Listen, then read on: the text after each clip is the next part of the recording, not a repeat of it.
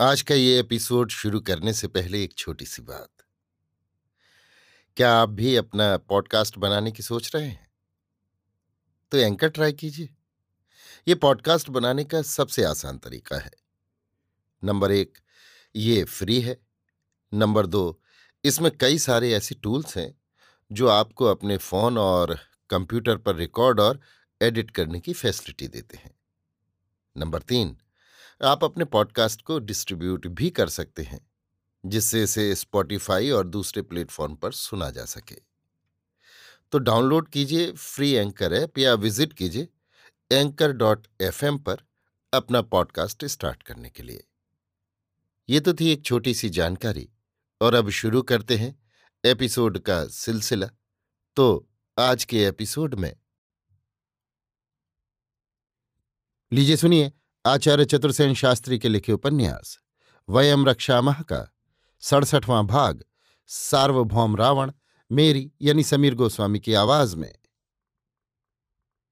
मिथिला के धनुष यज्ञ से लौटकर रावण ने शीघ्रतापूर्वक अपना सार्वभौम प्रस्थान किया। उसके शत सहस्त्र राक्षस छद्मवेश में हिमशैल की उपत्यकाओं में कुंभकर्ण और सुमाली के नेतृत्व में उसकी प्रतीक्षा कर रहे थे, जहाँ उसके धर्मगुरु और शस्त्र गुरु रुद्र महादेव की उन पर छत्र छाया थी। उसने मारीच को खूब आगा पीछा समझाकर तैयारी करने का आदेश दिया था। नैमिषारण्य से मारीच राक्षसों की सैन्य लिए गंधमादन की ओर प्रस्थान कर चुका था। अतः रावण ने अविलंब वहाँ से कूच बोल दिया और उत्तर कौशल राज्य की सीमा में जा घुसा, जहाँ महाप्रतापी अनरण्य राज्य कर रहा था। अनरण्य ने रावण को भारी राक्षस सैन्य लिए अपनी राज्य सीमा में प्रविष्ट होते देखा तो वो दस सहस्त्र अश्व और बहुत से रथ हाथियों से सज्जित सैन्य ले रणांगण में उतरा। घनघोर युद्ध हुआ। राक्षसों ने प्रबल पराक्रम से अनरण्य की सेना को काट डाला। परंतु महावीर अनरण्य गजराज पर खड़ा हो हाथ में धनुष ले अपनी सेना को ललकारता हुआ रावण पर बाण वर्षा करता रहा। अनरण्य के हस्तलाघा और पराक्रम को देख एक बार रावण के सब मंत्री प्रहस्त आदि घबराकर भागने लगे। तब रावण ललकारता हुआ रथ पर चढ़कर उसके सम्मुख आया। ये देख अनरण्य ने भी रथ ग्रहण किया। अब इन दोनों महाविक्रमशाली योद्धाओं ने विविध दिव्य शस्त्रास्त्रों से ऐसा विकट युद्ध किया कि दोनों ओर की सेनाएँ स्तंभित हो गईं। रावण ने वेग से प्रचंड आक्रमण करके अनरण्य के रथ के घोड़ों को मार डाला। इस पर अनरण्य ने रथ से कूदकर बाणों की बौछार से रावण के सारथी को बींध दिया। रावण भी उछलकर रथ से उतर पड़ा और उसने अनरण्य के मस्तक पर गदा का प्रचंड वार किया। उस प्रहार को न सहकर अनरण्य मुँह के बल भूमि पर गिर गया। ये देख रावण अट्टहास करके हंसने लगा। हँसते हँसते उसने कहा, राजन, इतने ही बल पर तुम वैश्रवण रावण से युद्ध करने निकल आए? अब भी ये अच्छा है कि पराजय स्वीकार कर लो और मेरी रक्ष संस्कृति को भी स्वीकार करो। जो कोई मेरी रक्ष संस्कृति को स्वीकार करता है, उसके लिए अभय। जो स्वीकार नहीं करता उसके मस्तक पर मेरा परशु है। उसने अपना विकराल परशु हवा में घुमाया। इस पर अनरण्य ने कहा, अरे विश्रवामुनि के पुत्र, तू क्या अपने ही मुँह से अपनी प्रशंसा करके बड़ा बनना चाहता है? अरे मूढ़, तू इक्ष्वाकु वंश का अपमान करना चाहता है? मैं वृद्ध हूँ और मेरे प्राण त्याग का ये समय समुचित है तो भी क्या? अभी इक्ष्वाकु वंश निर्वंश नहीं हुआ है। आ, सावधान हो और युद्ध कर, गाल न बजा। इतना कहकर महाराज अनरण्य ने बाण वर्षा कर राक्षसों को विकल कर दिया। प्रहस्त प्रकंप और अन्य राक्षसों ने चारों ओर से विरथ महाराज अनरण्य को घेर लिया। महातेजस्वी अनरण्य शरीर पर सहस्त्रों आघात खा वहीं खेत रहे। महाराज अनरण्य का निधन होने पर रावण ने हिमवंत की ओर बाग मोड़ी, जहाँ उसके भाई कुंभकर्ण, नाना सुमाली तथा महावीर पुत्र मेघनाथ तथा सहस्त्रों राक्षस उसकी बाट जो रहे थे। रावण की वो वीर वाहनी उनसे इस प्रकार जा मिली जैसे नदियाँ समुद्र में मिलती हैं। राक्षसों की एक सैन्य का आगमन सुनकर यक्ष भयभीत होकर भागने लगे। कुबेर ने जब सुना तो उसने क्रुद्ध होकर रावण के सम्मुख युद्ध करने अपनी चतुरंग चमू को भेजा। यक्षों ने राक्षसों के धुर्रे उड़ा दिए। राक्षस और राक्षस सेनापति इधर उधर भागने लगे। ये देख रावण ने ललकार कर कहा, अरे राक्षस भटो निर्भय युद्ध करो और देखो कि मैं अकेला ही युद्ध स्थली में कैसा चमत्कार दिखाता हूँ। इतना कहकर वो अपना परशु घुमाता हुआ यक्षों के समूह में घुस गया। यक्षों ने भी गदा, मुशल, खड्ग, शक्ति, तोमर आदि आयुध ले उसे चारों ओर से घेर लिया। परंतु रावण ने उनका तनिक भी भय न कर अपने फरसे से उन्हें मारना शुरू कर दिया। उसके मंत्रियों और सेनापतियों ने भी उसे चारों ओर से घेर कर चौमुखी मार शुरू कर दी। देखते ही देखते यक्षों के शरीर कट कट कर ढेर होने लगे। घायलों की चीतकार और योद्धाओं की ललकार से लोगों के कानों के पर्दे फटने लगे। यक्षों की ये दुर्दशा देख कुबेर वैश्रवर्ण ने अपने सेनापति सुयोध कंटक यक्ष को बहुत सी नई सेना देकर भेजा। इस नई सेना को देख विकराल कुंभकर्ण दोनों बाहु फैलाकर दौड़ा। दूसरी ओर से मारीच ने यक्षों को दबाया। दोनों दलों में जब इस प्रकार विकट संग्राम हो रहा था, तब अवसर पा रावण अपना परशु घुमाता हुआ अलका के सिंह द्वार पर जा पहुँचा। उसके साथ ही दैत्य सुमाली शक्ति हाथ में लिए चला। द्वार रक्षकों के अध्यक्ष सूर्य भानु यक्ष ने रावण को रोकना चाहा। जब रावण उसे धकेल आगे बढ़ा तो सूर्य भानु ने खींचकर परेघ रावण के मस्तक पर दे मारा, जिससे रावण के मस्तक से रक्त की धार बह चली। इससे क्रुद्ध होकर रावण ने वही परेघ छीन, इतने वेग से उसकी छाती में मारा कि वो वहीं गिरकर मर गया। द्वार रक्षक सारी सेना अस्त्र शस्त्र फेंक भाग खड़ी हुई। रावण परशु घुमाता हुआ सुमाली सहित अलकापुरी में घुस गया। कुबेर ने जब ये समाचार सुना तो उसने मणिभद्र यक्ष को रावण का वध करने भेजा। चार हज़ार यक्ष लेकर मणिभद्र ने रावण को चारों ओर से घेर लिया। उस पर गदा, मुशल, प्रास, शक्ति, तोमर तथा मुदगर की वर्षा होने लगी। इसी समय प्रहस्त, अकंपन और मारीच बहुत सी राक्षस सेना ले वहाँ पहुँच गए। अब वीर वीर से गुथ गए। प्रहस्त और महोदर ने बहुत से यक्षों को मार गिराया।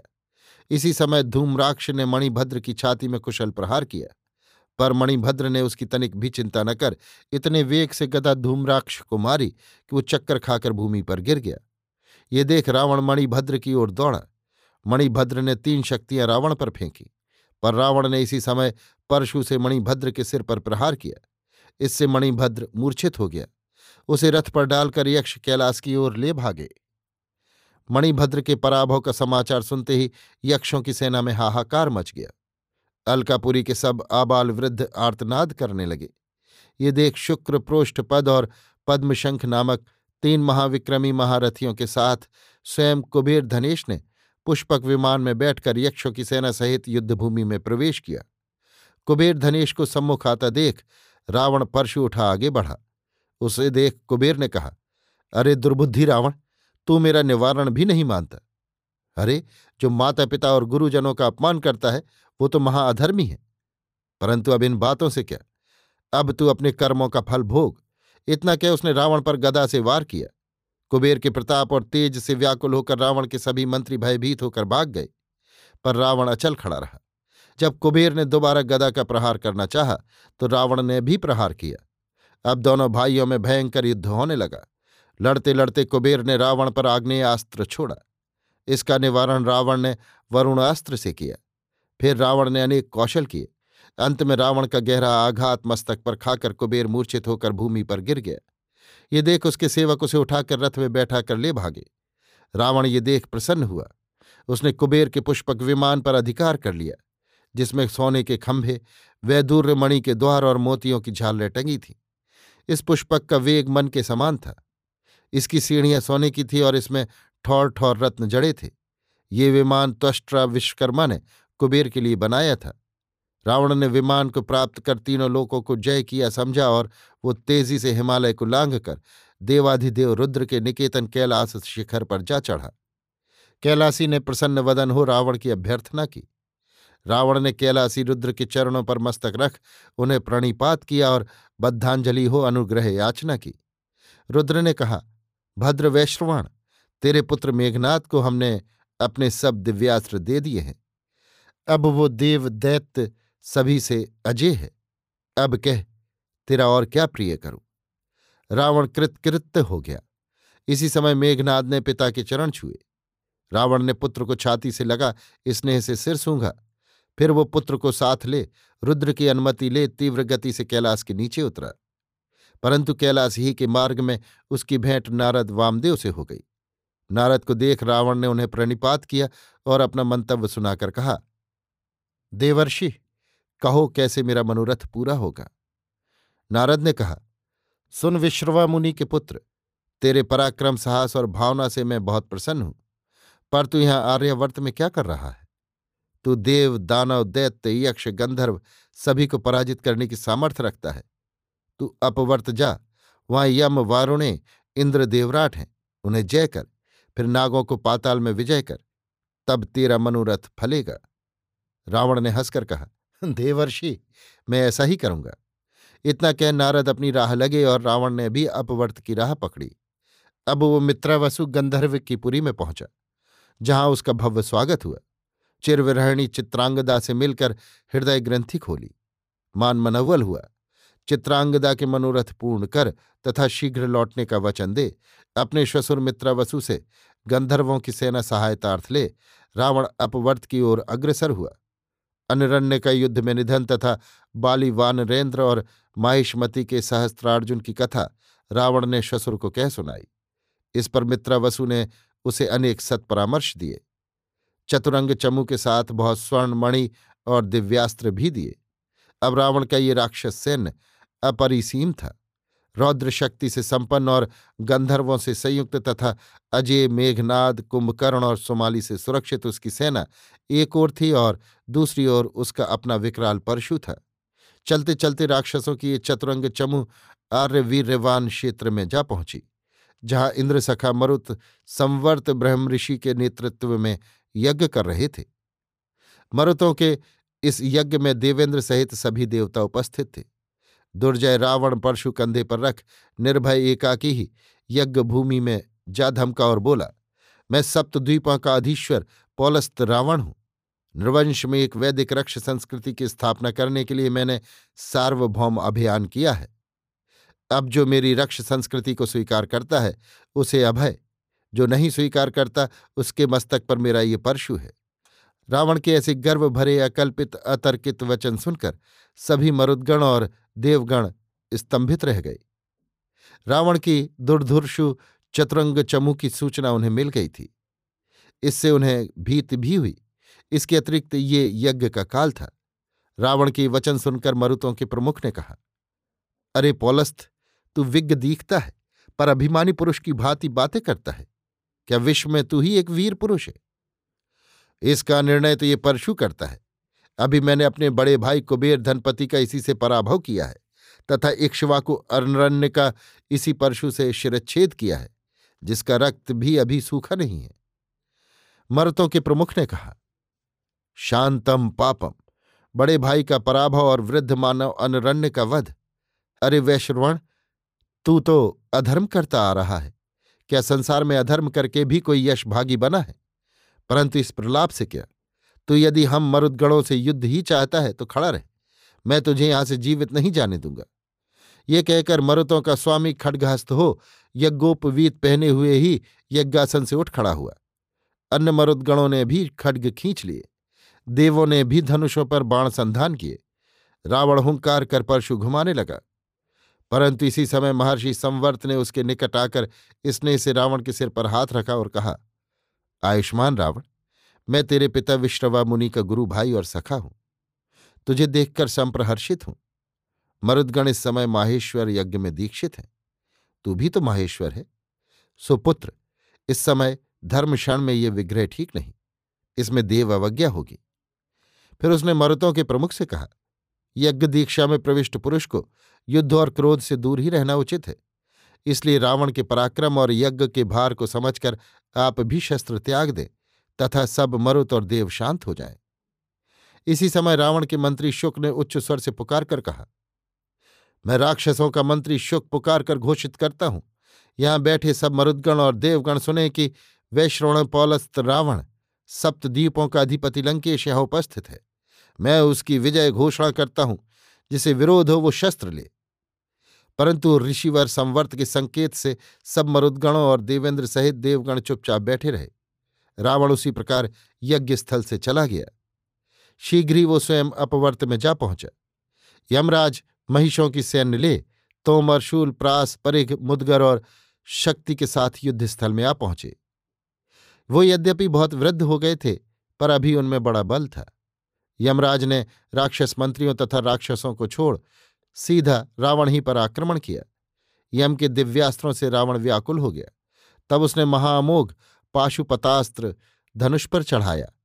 पाशुपतास्त्र सहस्त्र उल्कापात की भांति, चलंत सत्व की भांति सब यमदूतों को भस्म कर यम को पराभूत कर गया। परंतु शीघ्र ही चैतन्य हो, क्रोध से लाल लाल आँखें लिए यम ने अपने सारथी से कहा, सूत, मेरा रथ इस वैश्रवण के पास ले चल। सूत ने कालदंड हाथ में ले रथ आगे बढ़ा दिया। यम ने भयानक वेग से महास्त्रों का प्रयोग किया, जिसमें दशों दिशाएँ जलने लगी। राक्षसों की सेना हाहाकार करती भाग खड़ी हुई, पर रावण ने घोर गर्जना करके यमराज को बाणों से छा दिया। यमराज ने भी गदा के प्रहार से रावण के वक्ष को आहत कर दिया, फिर उस पर अमोघ शक्ति का प्रहार किया। इससे रावण मूर्छित होकर भूमि पर आ गिरा। थोड़ी ही देर में फिर चैतन्य होकर उसने बाणों की वर्षा कर यम के सारथी मृत्यु को व्याकुल कर दिया। यमराज ने कहा, अरे, ये विश्रवामुनि का पुत्र तो हिरण का शिपु नमीचु, शंबर, धूमकेतु, बलि, वैरोचन, वृत्र, राजऋषि, गंधर्व, उरग, सभी से प्रबल, ज्वलंत सत्व प्रतीत होता है। ये कहकर यमराज ने युद्ध क्षेत्र त्याग दिया। यमराज को परागमुख देख, रावण विजय का डंका बजाता हुआ अपवर्त से वरुण लोक की ओर चल पड़ा। शीघ्र ही उसकी चतरंग चमू वरुण लोक में जा पहुँची तथा वारुणेयों से उसका घमासान युद्ध ठन गया। नानाविध दिव्यास्त्रों से वारुणियों ने राक्षसों से युद्ध किया। वारुणियों ने बाणों से रावण के शरीर को छेद डाला। इस पर क्रुद्ध हो महोदर ने रथ पर बैठ मुशल, भाल, पट्टिश, शक्ति और शतघनी को लेकर वारुणियों को खदेड़ दिया। उसके प्रहार से वारुणेय चारों ओर से घिर गए।